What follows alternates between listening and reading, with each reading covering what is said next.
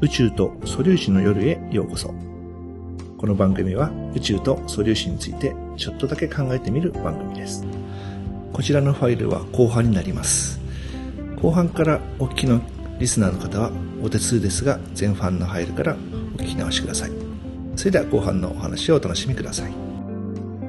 じゃあ 1A 型は何なのはい。あそうするとですね、これがちょっとなかなかね、どうもね、難しかったらしいんですよ。タイプ1はだから、よく、よくわかんなかったんですけども、まあ、コード曲線、さっき言ったコード曲線は、どの J 型超新星、みんな形が似てるんですね。はい。で、えー、その、暗くなってくるパターン、暗くなり方が、みんなそっくりなんですよね。はい。それで、この、その暗くなる下がり方っていうのはさっき言ったように、その、放射性元素に違いないじゃないかうん。なんか半、なるほどね半減期みたいな感じで下がっていくっていう感じですね。うんうそれで、まあ、ビバッチ夫妻、ファーラー・ホイルさんの4人は、カルフォニウム254じゃないかということを最初提唱したんですよ。ん。はい。えー、ところがですね、えー、まあ、ロス・アラモス、スターリン・コルゲットさんがですね、はい1968年、はい。カルフォニウムよりニッケル56の方が、このパターンに合うんじゃないかうん。ということを言ってですね、実際、今では、ニッケル56、最初の 1, 1型、知恵型って最初にギュンと赤くなるんですよね。うんでそこから、1週間ぐらいで1回ヒュッと暗くなって、そこから、そこからゆっくりとずっと、70日周期ぐらいで半分に減っていくわけですよ。はい。で、それは、最初ニッケル56がバーッと放出されて、はい。爆発でできたニッケル56が、はいで。これが、あのー反撃7日ぐらいで、コバルト56に変わるんですよ。はい。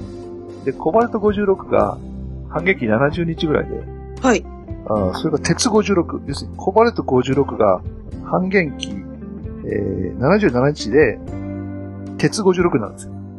で、鉄になったら止まるんですけど。だから大量にその爆発で、ニッケル56が放出されて、で、それがこう、崩壊していく時の崩壊エネルギーで、はい。要するに弱い力の米大崩壊していくんですけど、はいその時のエネルギーで、超新星っていうのは実は輝いてるんですよ。あだから、3ヶ月ぐらいすると見えなくなっちゃうとかいうのは、ー。はい。その周期で放射性物質が半減期になって減ってくんで、はい徐々に、徐々に暗くなってくるんですよ。は爆発した瞬間はその爆発した時のエネルギーなんだけど、そんなのって爆発自体はせいぜい長くても数日なんですよね。あ。はい。それ以降、輝いてるのは、その残骸の中に含まれてる放放射性物質、ニッケル56が、コバルト56になって、鉄56になるという、そのプロセスの中で放出されてるエネルギーで、残骸が光ってるんですよ。はあ。じゃあ最初にこう、徐々に明るくなってって、うん、山の高いところに行った時にう、ん、最初にちょっと下がって、うん。それから半減期っぽくなるのは、そのちょっと下がってっていうところで、最初の爆発のエネルギーが失われちゃう。うん。ちょっと下がるところは、ニッケル56がコバルト56になってます。これはだから、反撃6.5日ぐらいなんですよ。なるほど。はい。うんだからニッケル56からコバルト56にはすぐなっちゃうんですよ。だから最初はすごいあ、はみんな一気にバーッと崩壊していくんで、すごく明るくなるんですよ。い。で、それが大体、コバルト56が、コバルト56が77日で反撃なんで、あの、同じ分子、原子の数は同じだけあっても、ゆっくり崩壊していくんで、はい。徐々にあ暗くなっていくはあ。なるほど。んはい。で、もうそれがこう、顕著にこのパターン、みんな似てる。はあうん。じゃあ、その超新星爆発というのは、うん。大量にそのうん。ニッケルそうそう。 56を作るそうそう。何かがあると。そういうことです。そうですね。うん。うん。じゃあ、どういう 星が爆発するとそうなるのっていうこと。はい。で、もう一つは、水素がない。はあ。水素がない星が爆少なくとも爆発は間違いない。うーん。だから太陽とかはもう水素バリバリあるわけですよね。うん、そうそう。ただ太陽みたいな星がいきなり爆発したわけじゃないよ。ない。なるほど。はい。で、一つは、すでに水素の階層を失ってヘリウムの層がむき出しになった星が、質量は太陽の2倍程度の星が爆発したんじゃないかはい。というのが一つ考え。はいもう一つは、白色矮星が爆発するんだよね。うーん。白色矮星は、まあ、太陽ぐらいの質量の星が最後になる。これも恒星の進化の話をしましたけど、はい。えー太陽ぐらいの、要するに、えー最後に重力崩壊を起こさない星は、はいえー最後に周りのガスはみんなこう放出しちゃって、酸素と炭素の塊のコアだけが残る。はい。で、それが最初の頃は熱で、あの、もう中の新たなエネルギーは発生してないんだけど、その星の中心にあった時の残りのエネルギーにこうか白く輝いてるんですけど、それがまあだんだんエネルギーを放射していって、こうだんだん暗くなってるんですけど、まはい。あ、そういう星が爆発したり、ほそういう星が爆発したんなら、水素が観測されないのは当たり前だね。う。ですよね。だけど、じゃあ今度逆に、白色矮星が爆発するとすると、はいどうやって爆発するんだろうそうです よ。もう吹っ飛んで残って、地球サイズくらいの何か、そう。人だけが残ってるもんに。なんか、燃えかすみたいな感じです。そうですよねもういわゆる燃えかすですよ。ええうもっと出力があって重力、ね、重力でのこう凝縮効果があると、中の炭素とかに火がつくんだけど、もう燃えずに、要するにも燃すことができなかったわけですね。それがはこう残ってる。はい。じゃあこれがどういうふうに考えれば爆発するのっていうのが、まあその後、みんなこう考えてるわけです。ええその辺の話が出てくる1980年頃ですよ。あああ、ついこの間です よね。私から言わせるよ。あ。はい。おおじさんから言わせれば。 で、でじゃあ、まあ、白色矮星っていうのは、まあ、どんな星でしょうかって話をする。もう一回すると、まあ、水素を燃やして、水素が燃え尽きて、今度ヘリウムを燃やして、まあ、中心に炭素や酸素。ヘリウムが燃えた結果、炭素や酸素が混ざったね、コアが、中心核ができますと。はい。それで、その後は、コアが、なんかもう、核融合が起きないんで、えーそのコアの周りになった外側、水素やヘリウムがどんどん離れて、吹き出していって、はい。で、あの、惑星上成分と言われる、そのガスの塊にね、はい。宇宙空間にこの恒星の組成が広がっていくわけです。はい。で、真ん中にこう芯が残りますと。はい。で、なおかつ、えーっと、か、もう燃えないんで、本当だったら重力がかかるだけなんで、どんどん縮んでいくはずなんだけど、はい。白色矮星はあるところでブレーキがかかって、それ以上縮まなくなってるんですよ。はい。で、そのブレーキはなん、なん、その重力に打ち勝つブレーキは何ですかっていうことで、電子の縮体、縮体圧。はいと言われる、あの、状態になってるんですよ。うん。で、えー、まあ、それどういうことかというと、この原子核の周りにね、電子がこう飛んでるわけじゃないですか。はい。で、そこにね、軌道、その電子の軌道に、電子を目いっぱい詰め込むと、あの、それ以上は、あの、要するに原子の周りに電子のこの殻ができるわけですよ。はい。その殻同士がガチンとぶつかると、それ以上はこう、縮まなくなるわけですよ。ああ。そこでこう、急に今までこう、どんどん重力で縮んでた物質が、その原子核の電子の軌道同士がカチンとぶつかる。まあ、まあ、実は違うんですけど、まあ、うんイメージとしてはその、原子、原子の周りにある電子の軌道同士がガチッとぶつぶつかるぐらい間が詰まると、もうそれ以上は縮まなくなっちゃうんですよ。電子の力で。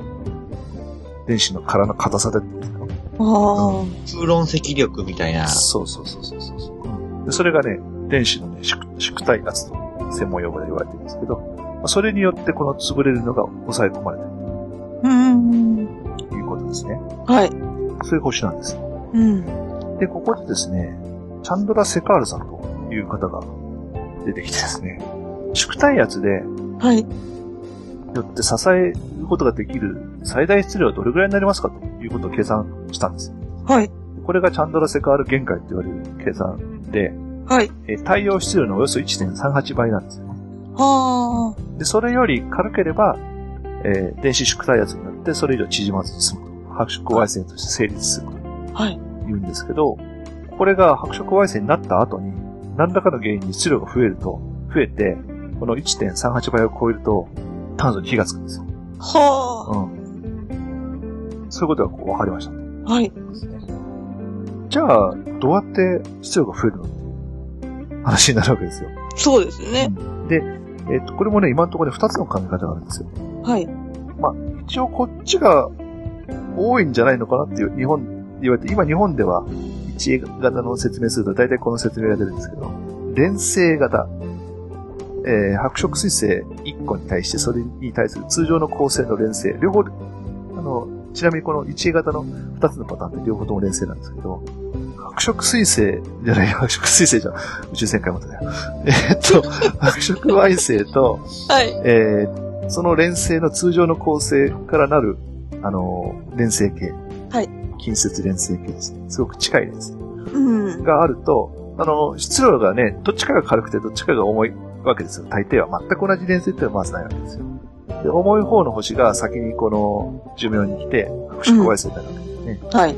でそうすると相手の星が後から寿命がだんだん年を取ってくると、進化が進んでいくと、こう、赤色巨星になって、やっぱまたガス、ガスを放出し始めるわけです。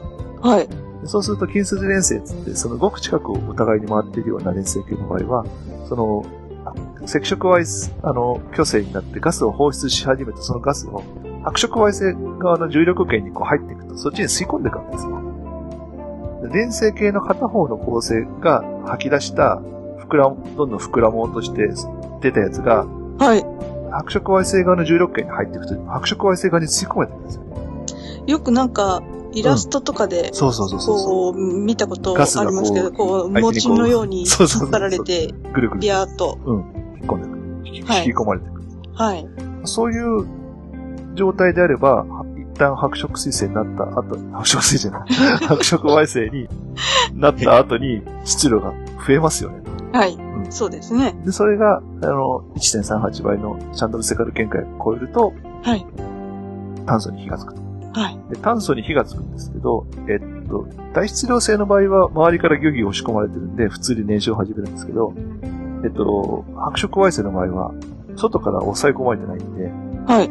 一気に爆発が、核暴走がああ。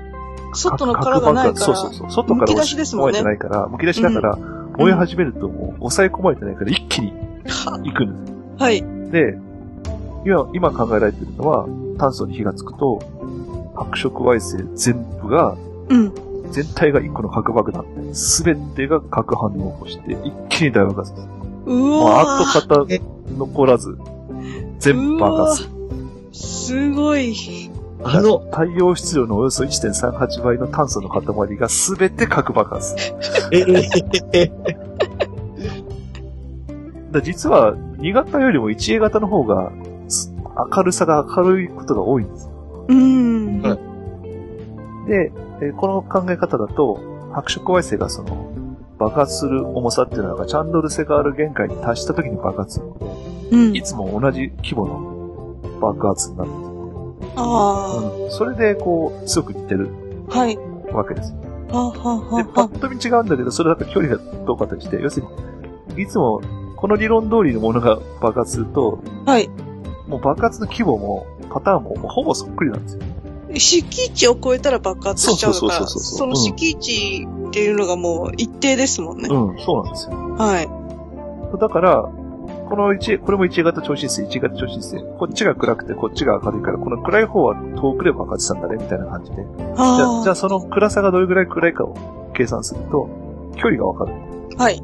という、その、銀河、遠くの銀河で発生した超新星を測ることによって、その銀河がどれぐらいの距離にあるかっていうのをこう測定できる標準、その距離測定の基準になるわけうーんで。しかも 1A 型超新星っていうのはそのシンプルに周り何もない状態で、シンプルに核爆発を起こすんで、すごい明るいんですよ。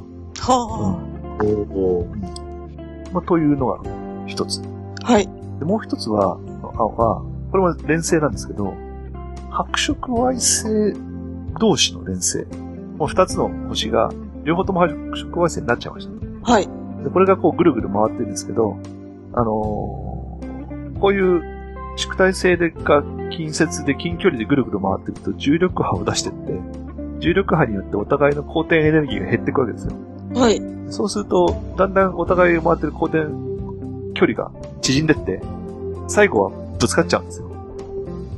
ガサーンと。で、ぶつかった時に、はい。ちゃんとセカル限界を超えるんで、うん、超えますね。その瞬間にぶつかったものが一気に関わるガツンです。はということで、これも1月初心生と同じパターンが描く。あ。でも、その、し敷地は超えますけど、うんいきなり超えますよね。いきなりだん超えだるん降り積もってうん。いったの時はちゃんとう、んその敷地うんまで、うんそう、じりじりじりじり上がってって、敷地超えたらドーンって行くんだろうけど、うんその、中性し、しあ、白色矮星が2つ合体するときはいきなり2倍になって、うん。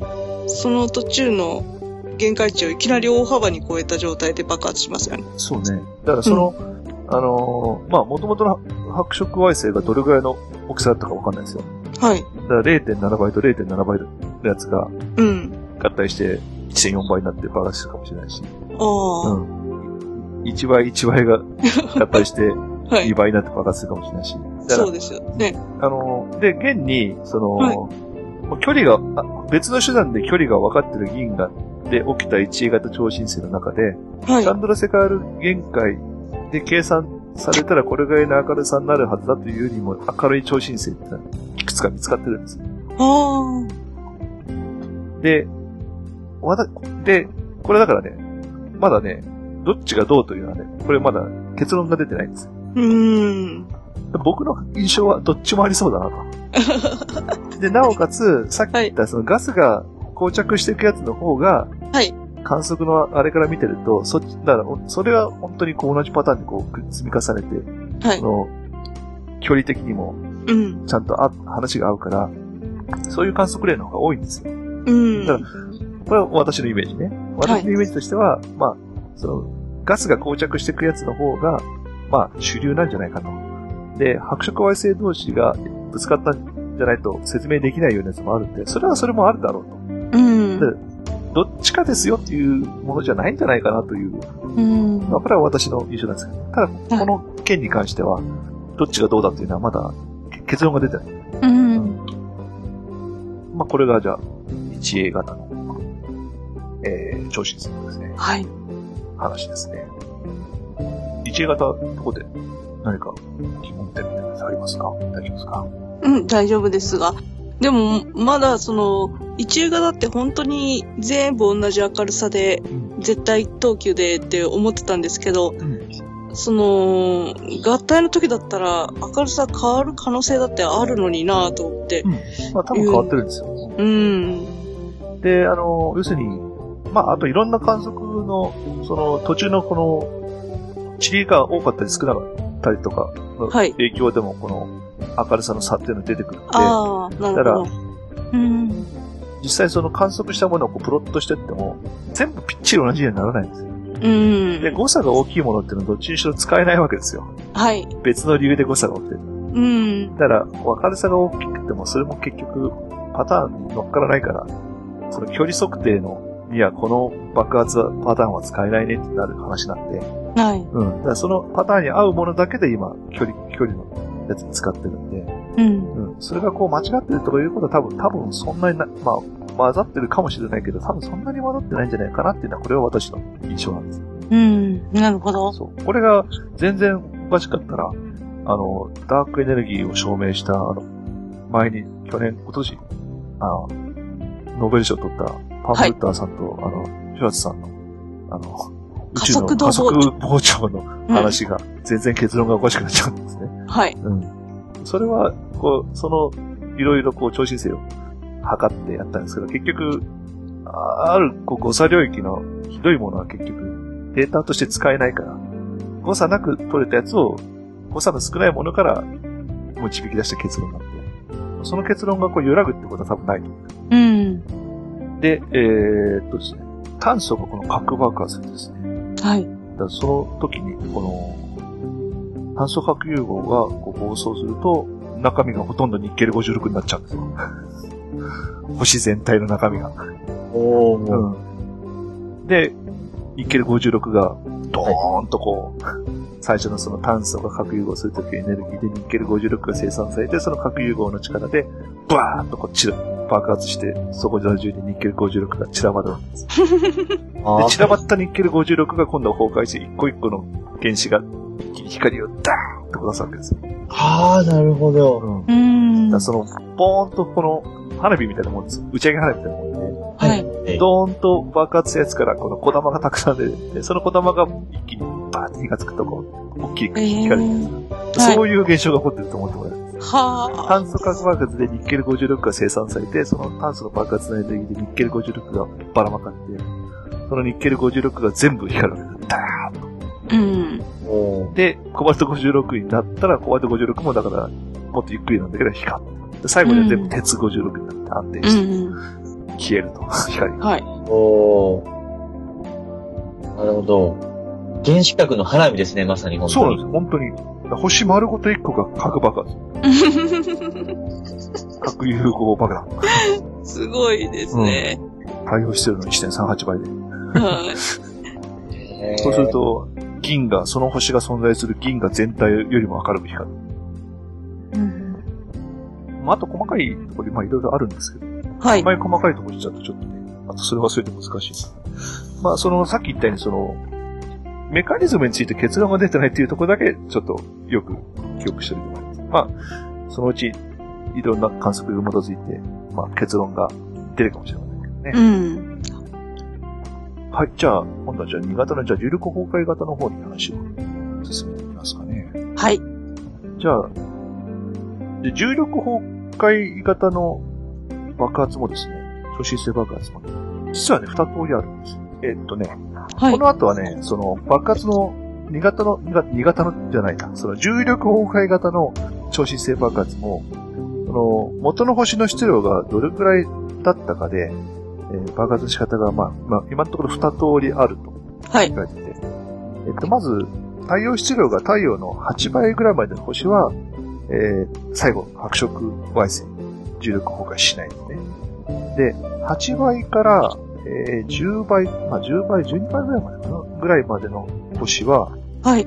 で電子方角型重力崩壊。で、えーそれ以上、太陽質量の25倍から30倍ぐらいまでの星は、あ、失礼、えーっと、10倍から25倍ぐらいまでの星は、はい。鉄の、鉄の光分解。これ前にあの、元素構成の話でしたやつですね。はい。えー鉄の原子分、あの、光分解によって重力効果ですね。ちょっと、ちょっとメカニズムがね、違うなかったです。で、こう、太陽質量がまあ、8倍から10倍、10倍、12倍ぐらいまでの星は、まあ、えーっとですね、どんどん、えーヘリウムから炭素、酸素のコアができて、炭素、酸素のコアができるところから話をします。えー8倍までの星は炭素、酸素のコアができたらもう燃えなくなるから、そこで白色矮星になっちゃうんですけど、えそれ以上のものは炭素、酸素のコアが重力でもっと縮んでいきます。で中心温度もどんどん上がっていって、はい。 3億度ぐらいまで。で、そうなってくるともう電子がすごいスピードで中で飛び回ってるらしいんですよ。でそれと、電子が飛び回ってるのと、あと、エネルギーが高いんで、高いエネルギーの光子と電子が相互作用して、ニュートリノと反ニュートリノのペアが中で作られ始めるんですよ。はそれでものすごい勢いで温度が上がれば上がるほど、その、ニュートリノが追生成でする。コアの中に。あ。はい。そうすると、ニュートリノは物質とほとんど相互作用しないんで、発生したと同時に、この星の外にどんどん、どどんどん出てっちゃうんです。おおじゃあ爆発直前ぐらいにニュートリノが増えてくるんですそね。う。そうすると、ニュートリノがエネルギーを持ち逃げしていくんですよ。そう。はは。どんどんどんどんエネルギーが減っていくんですよ。はい。減ったエネルギーを補充されるには、どうするかというと、重力に従ってどんどん縮むしかないんですよ。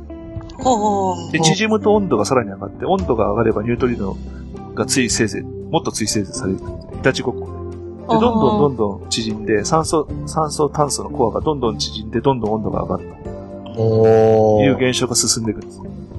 で、8億度まで上がったところで、うん炭素に火がつく。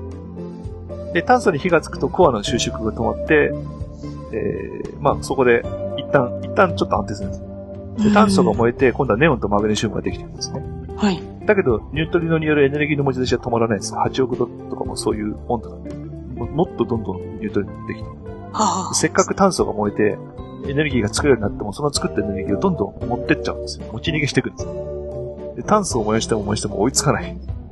で、前、前に話した時は、ちょっとそこまで話せなかったんですけど、結局、どんどんどんどん工程が進んでいくと、この工程は6日間ですとか、何時間ですとかいう話を私しましたよね。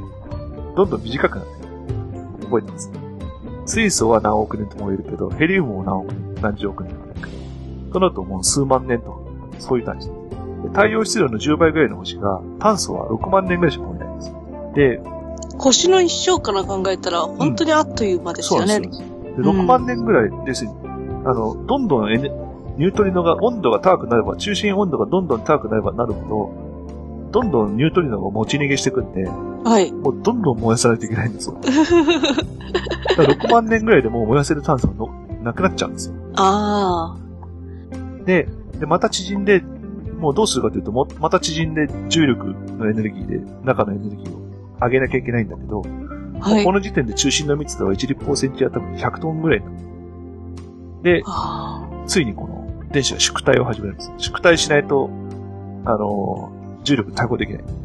で、えー、原子核の周りに電子がこう固まって、さっき言った白色アイスと同じような感じで縮体圧を作って、電子が重力に対抗しし始めるんです。で、これがどんどん上がっていくと、今度1立方センチメートルあたりの密度が4000トンを超え超えると、非常に高いエネルギー状態になった電子の一部が、マグネシウムの原子核に吸収されるような現象が起き始めるんですよ。おお。陽子が、エネルあまりエネルギー高いんで、陽子が電子を吸い取り込んで、ニュまたニュートリノを出して中性子になっちゃうんですよ。あー。うんなるほど。えー、あの、ベータ崩壊の逆です。陽子崩壊。電子、陽子が電子を取り込んで、ニュートリノを出す現象ですね。でこれでまたニュートリノがエネルギーを持っていくんですけど、あ。うん。あの、EC 改変とかって言われたりするやつ。そうですね。うん。で、ナトリウムに変身していくんですよ。でそうすると今度はですね、あのー今までこう防線してた、守ってた電子核の電子が減っていくわけですよ。でそうすると電子の殻がカチンとしてたから、はい。重力に対抗できたんだけど、そのカチンとしてた電子が、電子を、中の陽子が、殻をこう自分の中にこう取り込み始めちゃう。殻が弱くなるんですよ。はい。殻が弱くなっちゃうともう負けちゃうんです。うん。そうするともうガラガラガラと、とどまりなく縮退していって、うん。重力崩壊が起こる。そしてそのみんな電子捕獲して、あの、陽子が全部電子を取り込んで、えーあえーそれで電子、重力崩壊を起こして、で中の今度はもうどんどんとどまりなく中の陽子がどんどんどんどん電子を取り込んじゃって、中性子の塊になっちゃうわけです。はい。はい。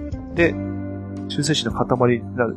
今度はだから、中性子にな、陽子が中性子になると、電子がなくなるんで、また、どんどんどんどん重力で縮んで、はい。で、今度は、重力の中性子同士がカチッとぶつかって、その中、中性子の圧力で重力に拮抗するところまで一気に縮む。あこれが重力崩あ。はい。壊。で、中に中性子のね、はい。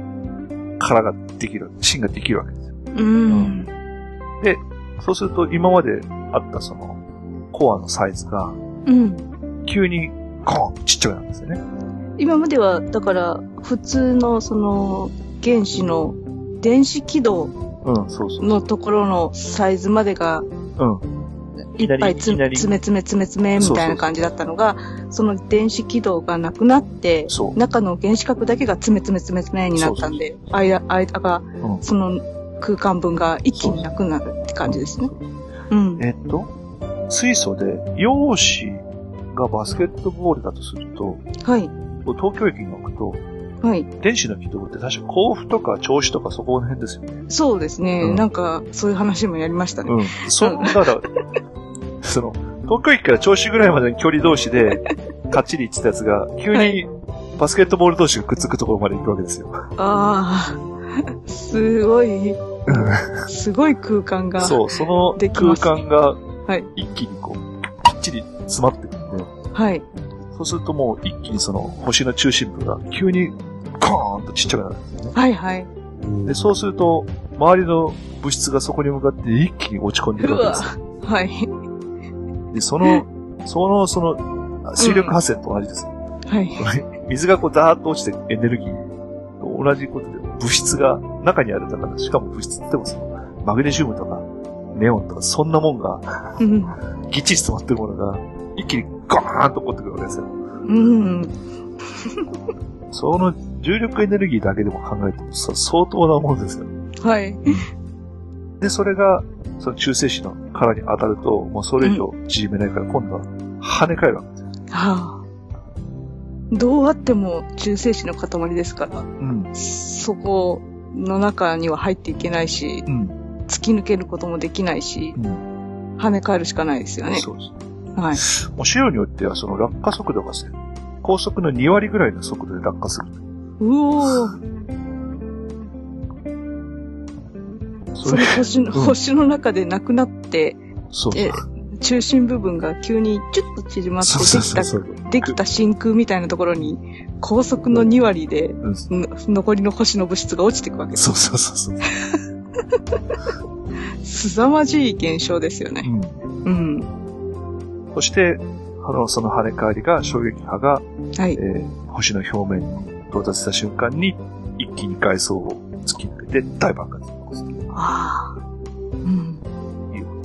はいこれがその、電子捕獲型超新星の話です。はい。で、えー質量が10倍を超えると、じゃあどうなるのはい。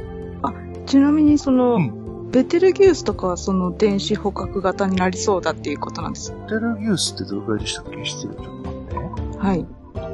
20C だから、対応してるの20、20倍ですね。あ、20倍ですかはい。だから多分、鉄まで行くんですよ。はい。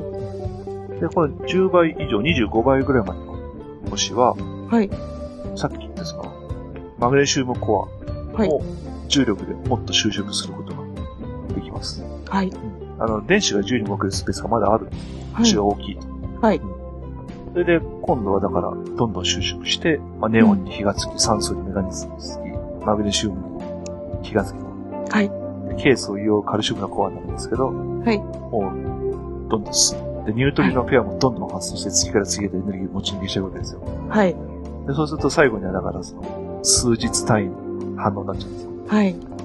で、今度はその、中心核はですね、あの、30億度ぐらいまでいくわけであす。そうなると、今度はその、中にある存在する光子が、ものすごい超高エネルギーになるわけですよね。あ。はい。そうすると、こう、光子が原子核に衝突すると、原子核を破壊することができるわけです。それぐらいの超高温こ光子が。はは。はい。で、原子核がバカバラバラになってくっついたりしながらも、原反応が進んでて、その中を。はい。そうすると最終的には、鉄ができていくわけですね。はい。で、鉄ができると、はいもう、鉄はこれ以上、あの、エネルギー、結合エネルギーが一番低いんで、はい。えー鉄は融合しても分裂してもエネルギーが出せないんですよ。うん。でコアがどんなに収縮して、中心温度がどんなに高くなろうが、もう鉄になっちゃうともう全然関係ない。はいうんでニュートリノはますますエネルギーをどんどん持ち出す。どんどんどんどん持ち出す。はい。でそれについてコアの収縮はもうどんどん速くなる。中心温度はまたさらに上がって、は今い度。は50億度ぐらいになると、うわーはい。この鉄の光分解が起こるわけですよ。はい。えー中心部にある鉄が、光子によって、まあ、あのヘリウムをバラバラにされるんです。はい。で、そうすると、重力に拮抗するために、こう、中にあったエネルギーが、鉄の分解で使われちゃうんです。はい。でそうすると、中心部の圧力がガクンと下がって、うん。重力に拮抗されなく、できなくなって、もう、止められない。あ中性姿勢になる、中性姿勢になるまで一気にあ。はい。縮まる。ああ。高速の20%ぐらい。 20%で。ええで、強力な衝撃波が発生して、はい。星の外側に向かって跳ね返ったやつが行くわけですね。ああ。それで超新星になるわけですね。と言われてたんですが、はい。どうもそう単純な話ではないああ。ということが実は分かってですね。はい。えっとですね計算していくとですね、はい。中心角の部分はその重力崩壊が起こって進んでいくんですけど、その中性子の芯がこうできるわけですよね。そこに向かって周りの鉄が、鉄が高速の20%で起こってくるわけですよ。はい。で、跳ね返った衝撃波は、えー、星の表面に向かって進むんですけど、その周囲にある鉄をですね、はい。激しく揺すぶっても中性子や陽子単位まで分解するわけですよ。はい。衝撃波が鉄の層を破壊して進んでいくんですよ。はい。はい。でこの過程によってですね、衝撃波が弱まっちゃうんですよ。あら。で、これをこう、スパコンとかでシミュレートかけると、途中で衝撃波が止まっちゃうん ですよ。爆発しない。爆発しない。これだけじゃない何かがあるんです。ああ。じゃあ、それは何うん。でどういうからくりでじゃあ爆発してるのか。何かその衝撃波をはい。あの加速するメカニズムがうん。あるはずだよね、あということなんですよね。あ。はとで、重力崩壊すると、コアが中性子までこう縮むと、まあ当然熱くなるわけですよ。い。はい。 1000億度を超えるって言われてますね。わあ。で、1秒ぐらいで縮むんですけど、はい。すごいニュートリノも出るんですけども、でも中性子成分になると、さすがのニュートリノも、はい。スイスイ出ていけないんですよ。あで、その、ニュートリノトラトラップというんです。ニュートリノがね閉じ込め現象がどうも起きるらしいんですよね。あ。うん。そして、はい。で、要するに中心核のところでニュートリノがその物質にこうぶつかってこう、バーっとこう、だかだかと、普通だったらニュートリノなんてスカスカ通り過ぎていくわけじゃないですか。はい。うん、人間の体とかなんかスイスイ今もこの瞬間太陽からニュートリノがどんどん、私たちの体をどんどん突き抜けてるんですけど、はい。さすがに中性子性ぐらいになってくると、うん。さすがのニュートリノも、 ひ、引っかかるんですよ。ギシギシに詰まってるかそら。う、ギシギシに詰まってるから。ああこうなん、なんとなくですけど、まだ遠く及ばないかもしれないですけど、ん宇宙の始まりの状態を思い起こすような感じですね。うん、そうなんですよ。うん。それで、重力エネルギーがですね、生み出すエネルギーが、はい。えーっとね、えーちょっとこれ、住吉先生っていう方が、サイエンスカフェで、静岡のサイエンスカフェで使われたスライドを今参考にしてるんですけど、今はいから見るんですけど、まあ、この中でこの爆発エネルギーに単位、はい、えーっと、ハンス・ベーテさんっていう、その星のエネルギー生成のノーベル賞を取られた方の、えー名前を取って1ベーテっていう単位で 説明されてるんですけど はいえーっと、超新星爆発のエネルギーを、えー10の44乗ジュール。えっとね、これを1ベールの、大体。はで、これは太陽が、うち、私たちの太陽系の太陽が100億年で放出するエネルギーに匹敵するんですよね。ほぼ寿命分ですそう、よ。ほぼ寿命。そう。で、爆発エネルギーはこの1ベーテル。でも、その、ニュートリノ、さっき言ったニュートリノ出てるんですか。で 1987A のニュートリノの状態から考えると、計算すると、超新星爆発の時にはい。放出されるニュートリノの総量は100、100ベーテル。うわだから、もう実際の爆発に使われるエネルギーは、ーはい。その、超新星が発生するエネルギーの1%なんですよ。は残りは、あ。はほい。とんどニュートリノが持ち去るんですよね。はい。だから要するに鉄コアが、まあ、うん。ほ星のサイズにもよるんですけど、まあ、数千キロ、あ半径数千キロ、1万キロぐらいあったコアが10キロぐらいに縮んじゃうんですよね。はい。その差の重力エネルギーなんですけど、はい。ほとんどがニュートリノの放出に使われちゃうんですよね。はで、えー鉄コアが潰れ出してさっき言ったように、えーはい密度が1万トン、1cc あたり1万トンぐらい、はいえー半径6000キロのものがこう10キロぐらいに縮むわけですよね。あ。はでい。中の温度は100億度はになってく ると、もう密度が高すぎてニュートリノが脱出できなくて中心に溜まっちゃうんですよ。はい。おで、コアバウンズってその周りの鉄が、その中性子性のコアに降ってきて、はい。跳ね返るはい。で、衝撃波が行くんですけど、えーそこから徐々に中に溜まった大量のニュートリノが徐々にこう出てくるわけですよ。あで、そのニュートリノが衝撃波を、あ。はい。ニュートリノのエネルギーのうちの一ごく一部が、はい。ほとんどは抜け、ただ抜けていくだけなんだけど、ごく一部がその衝撃波をの温度を上げてはい。加勢するんです。ああ、ニュートリノが後ろから押してる感じですそう。ニュートリノ加速型。はいあ、ニュートリノ加熱型超新星爆発ですけど。はは そのニュートリノが、その、普通だったらスカスカ物質を抜けてくニュートリノがこんな超極限状態だと、はもい。う普通の物質にどんどんエネルギーを与えることができるわけうん。で、その、えーニュートリノで加勢されて、衝撃波が勢いを取り戻して、一気に爆発すると。はい。どうも、そういうメカニズムらしいと。うん。なるほど。えーとちなみに今言った話も、まあ、まあ大体こうだろうっていう話ですよね。はい。それで今スパコンとかでですね、はいええ。一生懸命この、シミュレーションを回してるんですよ、天文学者の皆さんは。爆発させよ うと。これがまたね、なかなかうまくいってないんですよ。この間あの、この、超自然爆発のシミュレーションはもうね、屍類類でね、 なかなかうまくいってないんですよね。うん。まあ要するに、そういう極限状態で、その物質の組成をシミュレーションするってことはこうなってるだろうっていうふうに、モデルを作らなきゃいけないんですけど、そのモデルもそのいろんな実験の成果から、例えば理化学理化学研究所にある、あのー加速器とかでその重い原子核が高エネルギー状態だとどんな挙動をするのかという実験データを集めて、はい。それをシミュレーションに組み込まなきゃいけなはい。い。そういうところもまだか確定、確実に全部分かってるわけじゃないと。不確定なことがいっぱいあるわけですよ。はい。それをこう一生懸命、モデルを、データがアップデートしたらモデルもアップデートして、シミュレーションを回すとはい。いうことを、あの一生懸命頑張ってて。しかも、うんニュートリノがじゃあどれぐらい火星するかっていうのは、はい実験ではほとんどわからないわけですよ。わかんないですよね。だから、あの、ね、J パークとかで、あの、T2K 事件とかでニュートリノ打ってはい、神岡で撮ったりしてますけど、はい。あれだって、J パークからもう、もう、億とかなんとか、とんでもない数字のニュートリノを打ち出して、うん。実際に神岡で引っかかるのは、100個とか、その会社が多いくらいなんですよ。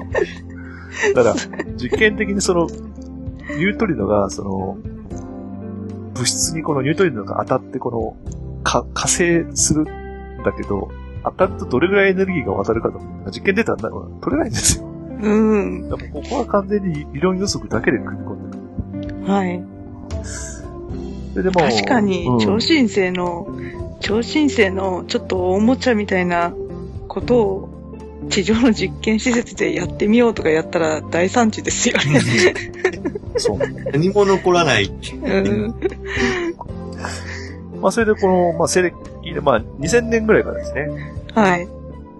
あの集中シミュレーションが始まって、えー最初の、えー要するに、ニュートリノ反応のかの加速がないモデルでやると、もう外装内部の衝撃波が、その、起こってくる鉄鉄の外側、中性姿勢にならなかった外側の残った鉄を破壊していくおかげで、表面まで行かずにエネルギーつけはだ使い果たしちゃうんですよね。ああ、はい。それで爆発を起こすにはその体重が起きてるんだとか、うん加熱。効率とか加熱時間を変えたりとか、あと、うん 3D、三次元計算で、その非対称爆発をさせたらどうなるかとかですね。はい。で、K とかでもですね、今度は6次元、6次元空間。6次元空間っていうのはその、3次元シミュレーション。3次元シミュレーションって例えば中心からこの外側に向かってこう直線的に行くわけですよ。はい。でそれがこう、直線列がこう、ブニョンってこう、歪んで進んだりすると、あ計算的には6次元とかになっちゃうんですよね。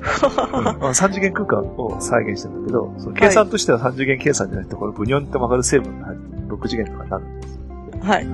そういう計算で、K で回して、ついに爆発しましたと。おー。太陽質量の11倍の星で、はい。世界初の 3D ニュートリノ輻射対流計算を行ってはい。爆発しました。ああ。ただですね、シミュレーションの結果、まだエネルギーが0.3ベーテ足らない。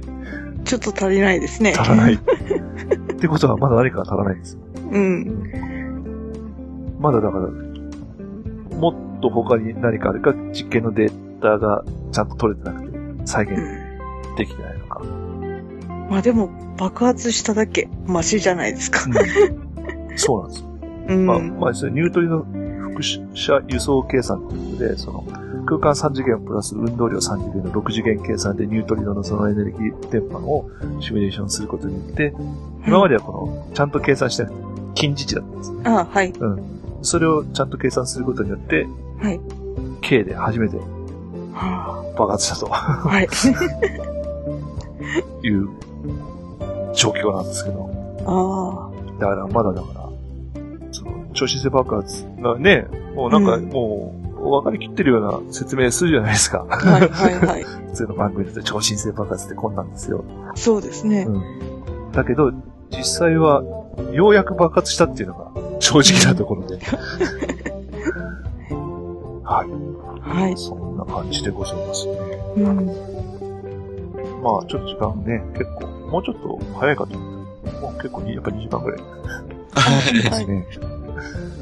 まあ、それで最後にですね、太陽質量のじゃあ30倍以上の星ははい。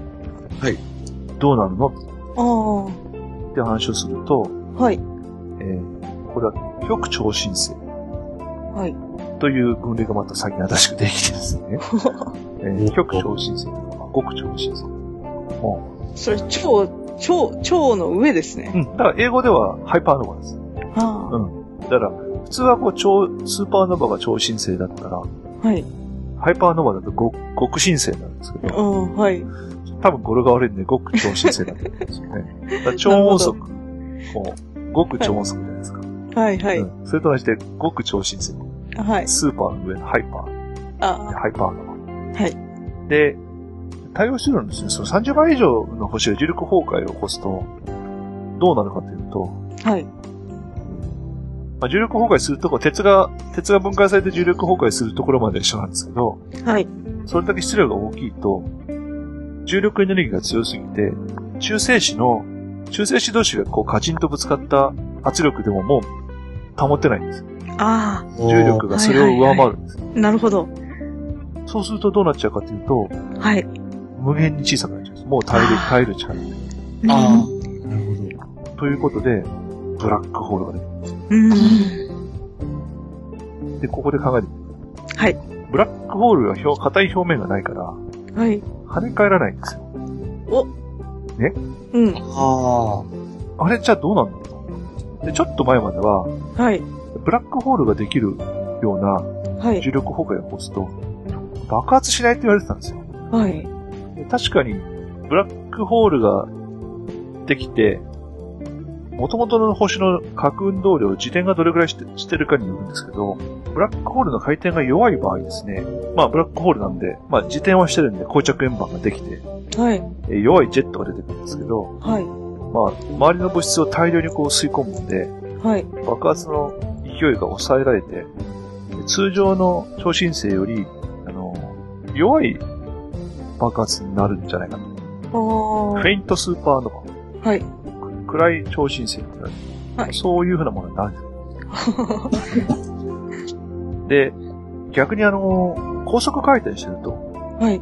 どうなりますかっていうと、星の中に、だから一気に、その、始末た半径ができて、一気に吸い込み始めるわけですね。はい。うんそうですね。星1個分が全部ピョッとなくなっちゃう感じですね。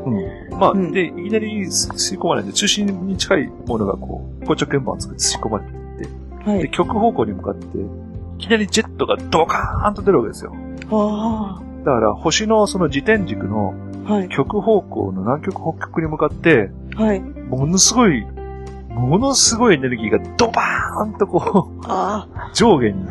おー。ぶち抜けていくんですよ。あ。本来なら全方位に出そてういそうそうくそうはずのものがうん2方向だけにそう集中してビームのように出るそ。う、ビームが出るんですよ。星の内側から星の外装をぶち抜いて、あビームが出るんです。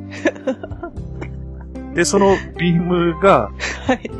地球の方を向いてると、うん。そのとんでもないエネルギーの、はい。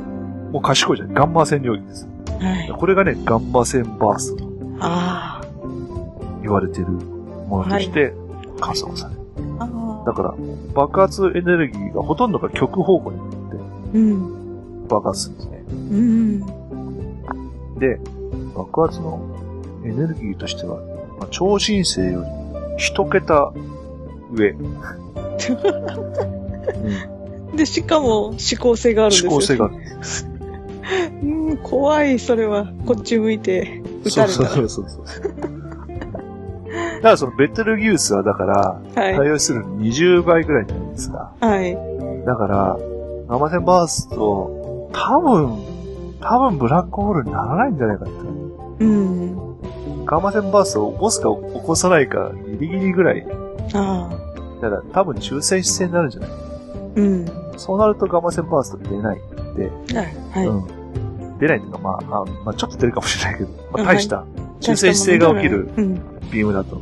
はい。だから数十億光年、カナダの銀河とかでもガンマ線バーストって観測できますからね。うん。うんまあもちろんその、まあ、超新星爆発も100億年ぐらいのね、超新星観測ってるんですけど、だから初期宇宙とかになってくるとね、128億光年先ぐらいのガンマ線バーストが検出できてる。うん。まああとは、さっきの一 a 型じゃないんですけど、中性子星連星。はい。両方とも連星、この二つの構成が両方とも重力崩壊を起こして、か超新星爆発を起こして、両方とも中性子星になりました。はい。で、これがお互いの軌道の周りをぐるぐる回ってると。はい。で、そうすると、その、重力波を出して、ん軌道がどんどん近づいていく。ははい。で、これは実際観測で、中性子星連星の観測が行って、軌道が近づいていくのも分かってて、はいで。その近づくことから重力波を発生してるってことを発表した。これ、あの、ノーベル賞発見なんですけど、はいノ。ーベル賞が授与された発見なんですけど、でこれが、距離がゼロになって、うん。ガチンって合体すると、はい。またここで一気にまた爆発を起こして、あまた、今度はまたブラックホールができちゃうわけですよあ。。はい。まあこれもあの、確かに起きる。起きるで、あの、この間も言いましたけど、その、重元素を作り出す R プロセスはい。が、こっちのその中性子星連星の衝突の方が、全体の寄与が大きいんじゃないのとかっていうふうに言われ,、は言われてるわけなんですけどね。なるほど。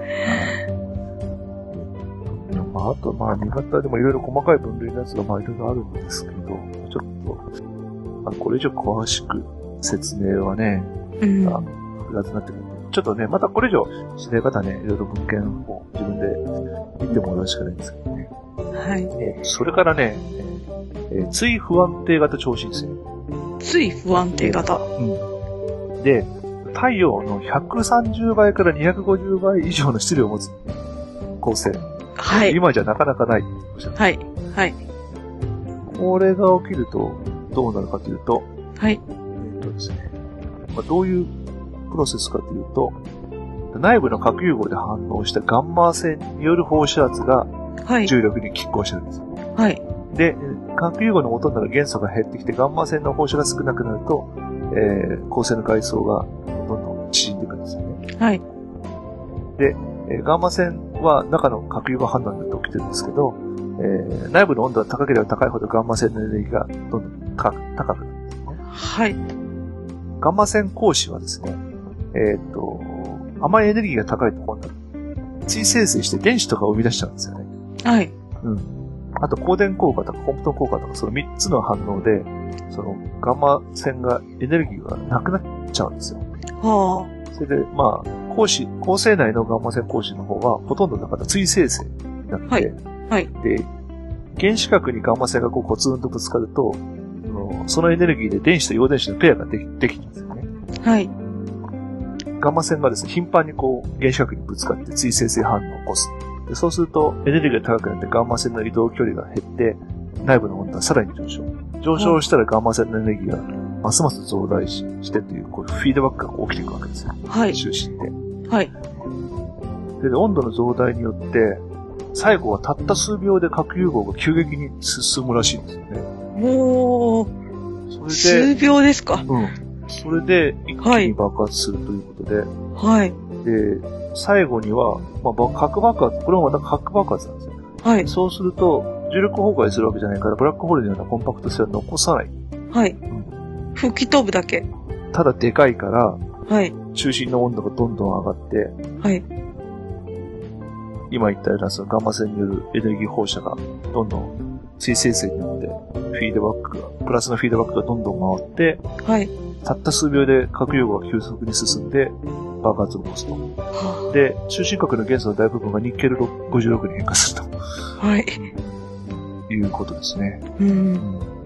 まあ、そういうすごいでかい星は、またちょっと、特に宇宙初期のやつは、えー通常の超新星爆発の10倍以上に、まあ、さっきのね、そのブラックホールができるやつとはまた別の仕組みで、こういう巨大性が爆発するんはですね。あはい。まあ、この辺になってくるともうほとんど分かってるのか分かってないのか分からないような話なんですけどね。まあ、そうですね。わかりかな。どうでしょう。うん。なんか、その、一概に超新星爆発って言っても、ん実に様々で、ひ一つの超新星爆発っていう言葉では、うん。あの、ちょっと定義がおかしいくらいいろんなパターンで、ですよね。そうなんですよね。うん。こうね、いろんなね。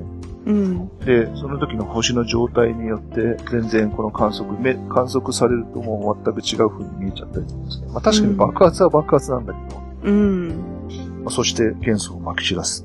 はでい。、また新たな星の種になりますというああー。はい。ことでうん。ございます。はい。はい。中心にそのブラックホールができて、そのジェットで吹き飛ばすとかいうのはですね、はい。あんまりこう一般向けの書籍とかじゃ載ってないんですよね、まだうね。ん。そうですね。うん。そのハイパーロバーうん。まあこれも本当にそうかっていうのがまだ確実になったわけではないんですね。。はいい。はい。そんな感じでございます。はい。そうですね。えっと、超新星 1987A のぐの具体的な話をしようと思ったんですけど、ちょっと時間がね、さすがにそこまで時間がなかったですね。はい。はい。じゃあ、こんな感じで、えー超新星爆発に関してね、話してきましたけどね。えーいやベテルゲウスも、だいたい3ヶ月ぐらいは、肉眼見えるんじゃ、あの、見えるんじゃないかってですね。で多分、最初の、最初の2週間、1ヶ月ぐらいだったかな。あのー、暗くなってく前までは多分、昼でもおそらく見えるだろうとうん。いうぐらいの明るさになるっていう話でしたね。うん。そうですね。満月ぐらいだからさ。満月ぐらいの昼も見えますもんね。うん。最初の半減期も多分、80日目ぐらいまそうですでね。見えるんですよ。うん。あのー、ベテルギウスと、あともう一つ、あの、ベテルギウスの方がこう、いろいろ情報が出てますけど、アンタレスもうん結そうで構、うん、あれなんですよね。んあの、同じくらい不安定で。まあ、もし本当に人類が、資金で経験、次に経験できるとせ、まあ、次にっていうのはまだ見えてないうん。距離のところでも少し近くで1000光年あたりのであるかもしれないんですけど、まあ、その、その1000光年以内でおそらく爆発するであろうっていうのは筆頭がベテルギウスとアンタレスなので。あともう一つ面白いなと思ったのは数日前からなんかこうプロセスが変わるのでそれ外からわかる可能性はあるんですかうーね。んと、まあね難しいところで出ますけどね。うんまあ、今、その、衝撃波が星の表面をを破壊する瞬間、ショックブレイクアウトって言うんですけど、はい。まあ、この瞬間ってまだ捉えら、正確に捉えられてないんです。あうん。それで今、あ。はい。基礎でですね、はい。キッスプロジェクトっていうことで、長野県の基礎の観測所で、はい。あの、超新星のその、爆発する瞬間をはい。捉えようというプロジェクトが今進んでてですねはい。えちょっと NHK でドラマになりましたよね。あねありましたね。うんはい。涌井美さん です。まあそうやって、あのーどっちかっていうとね、ちょっと地味な数になるうん。着々と観測が進んでるんはい。ですね。はい。じゃあ、何ですかね。ちょっとじゃあ次回は、えーっと、ブラックホールの話をするか、パラ量子論の話をするか、ちょっとまだ今時点では決めてないんですね。はい。えー次回の配信をね、お楽しみください。できればね、月1ぐらいではおお送りしたいなと思ってるんですけど、ちょっと現状なかなかね、えーそうですね。まあなかなかこう、ネタを収集して、私が一回、一回、ある程度勉強して噛み砕いてからはい。なんで、ちょっと時間かかっちゃうんですね。申し訳ないです。はい。はいえっとですね、はいとりあえず今回の、えっと、特集しました、あの、超新星のですね。で、もうちょっと詳しく知りたいとか、えーまあ今回の私のね、あのお話の、まあ、えー理解のちょっとのあるようなものということで、ちょっと本をね、2冊ほど、えーお勧めいたします。はい。えーまず一つがですね、えーとニュートンムック、ニュートンの別冊ですね。あえーと、はいブラックホールと超新星、恒星の爆体爆発が謎の天体を生み出すということで、はい。えーまあ、内容的にはブラ超新星爆発の話とブラックホールの話が半々ぐらいのものなんですけども、えーまあ、今日言ってたその中心のコアが収縮して上から物質が落っこってきて跳ね返ってとかいうのがこう絵で説明されてます。それから、はいこうあの、ガンマ線バーストの、要するうんに星の中にブラックホールができて、 はい。で、固着円盤ができて、ジェットが星の南極と北極極からぶち抜いて、はい。出てくというのも、あの、グラフィカルに、 そのビームが飛び出してくるのもね、 はい。書かれてますんで、はい。合わせて見ていただけると、えーまあ理解より深まるかなと。ニュートンのムックは、すごくイラストが、そうですね。凝ってて綺麗なんですよねそうなんですようね。ん、ただちょっとね、はいあ。の、お高いんですね。 えーまあ私は結構ね、中古を買うんですけど、アマゾンでうん。 で、これあのーこの配信のですね、えーインフォメーションのところに、えっと、アマゾンのこの本のリンクを貼っておきますので、iPhone でお聞きの方は、その、ポッドキャストアプリの、この配信の時の横の丸 I、インフォメーションのところをタップしていただくと、内容の説明と、このリンクが、えー出ておくようにしておきますので、でそちらをこうタップしていただくと、Amazon のそのコーナーに行くようになりますので、ちょっとそれでね、もしあの気に入っていただければ、買っていただければいいかなと思いますね。えっ、と、あともう一冊ね、えーご紹介します。はえっいとね、タイトルがね、ベテルギウスの超新星爆発、えー加速膨張する宇宙の発見ということで、はいえっ、とね、超新星本っての本って、実はね、このところほとんど出てないんですよ。で、はい10年ぶりぐらいに出たのかなはい。えーっとね、新書で、これはどこだ幻冬者かなうん。はいちょっと、ブルーバックスからは出てるわけですね。幻冬者、書新書の方から、えー出てまして。まあ、い一応多分ね、あの、い一般向けの本の中での内容は、この本が、えーっと、最新の内容が描かれてます。はい。で、まあ、ベテルギウスが爆発した場合、どうなるのかと、ベテルギウスの現在の状態とかが、まあ、大体1章に書かれてまして、はい。えっ、と、第2章以降はですね、えっ、と、まあ、一般的なその、きょ構成とは、まあ、どんな風にエネルギーを出して、どうなっていくのということでですね、まあ、駆け足で一通りですね、はい。説明していくような本なんでですね、あと、まあね、あの、天体観測の歴史みたいな話もですね、えー出てきます。その、宇宙の膨張とは、ハッブルさんの発見とかですね、はい。えーそれから、す宇宙はどこまで分かっ大規模構造の話とか、うん重。力レンズの効果の話とかですね。うんうんあとはその背景放射の、宇宙背景放射の揺らぎの話。はい。で、最後の章が、えーと加速膨張する宇宙の発見ということで、ね、あの、ノーベル賞を取りました、宇宙の加速膨張の水ダークエネルギーの発見ですね。はいうんまあ、これの件が最後の一章を取っておりまして、えーまあ、パール・ムッターさんですね、えーのプロジェクトがどう進められてきたのか。で、まあ、この本の著者、この本の書かれたのはですね、野本春代さんというか女性の方なんですけど、はい。こうご主人がですね、まあ、天文学者でいらっしゃるんですよね。ああ。はで、えー奥さんがサイエンスライターということでですね。あで、い。あのーその、パールムッターさんと一緒に、えー、ノーベル賞を取りました。えーもう一個別のチームのリーダーのシュミットさんとかですね。はいまあ、あの直接お知り合いのようでですね。おお。えーあの、一緒に撮った写真とかが中にね、は入っい。てますで、まあ、その二つのチームがどう競争して、何をどう見つけて、どうなったのかといううん。ことがですね、はい。 えーまあ NHK でもやってましたけど、さすがにあの、中の人が し知り合いだとですね、はい。もうちょっとこう、えー生々しい話とかがですね、はい。えー、抱えたりしますね。はい。えーまあ、純粋に超新星の本というわけじゃないんですけれども、まあ、いろいろ楽しめる内容が入ってるかなという感じですね。はい。はい、これもあの、Amazon のリンクをですね、今回の配信のコメントのところに、えー付けておきますので、こちらもこう、そこをタップしていただけると、Amazon のその本の紹介ページに行くようにしておきますのでですね、これもあの、もし気に入りましたら、えーここにいただければと思いますね。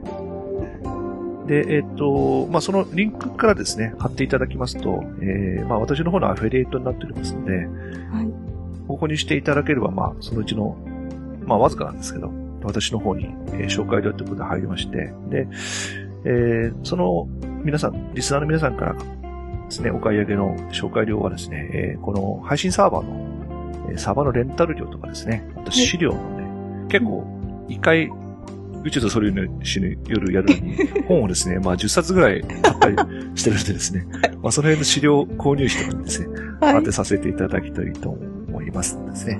まあ、はいえーまあ無理にですね、えー買ってくれというわけじゃないんですけども、まああの、まあ読んでみようかなと思われた方うんは、ちょっとこちらから、えーリンク、私の方のリンクから買っていただければ、えー、宇宙とソリューションの番組制作費として活用させていただきますということですんで、まあ何卒よろしくお願いします。い。よろしくお願いします。はい。じゃあそんなところで今日はお願いしますかね。はい。はい、えーと、今日も宇宙とソリューショナルをお聞きいただきありがとうございました。えーいろいろお聞きいただいている方ともですが可能な限り直していきたいと思います。ご意見、ご質問や間違いについてはもうございましたら、メールをお送りくださるか、登録番組やツイッターアカウントまでお送りください。えーメールアドレスは、コスモアットマークスペースハイフンポッドキャスト .net。えー、ツイッターアカウントは、アットマークコスモアンダーバー SP アンダーバー EP となります。それではまた次の配信でお会いしましょう。さよなら。さよなら。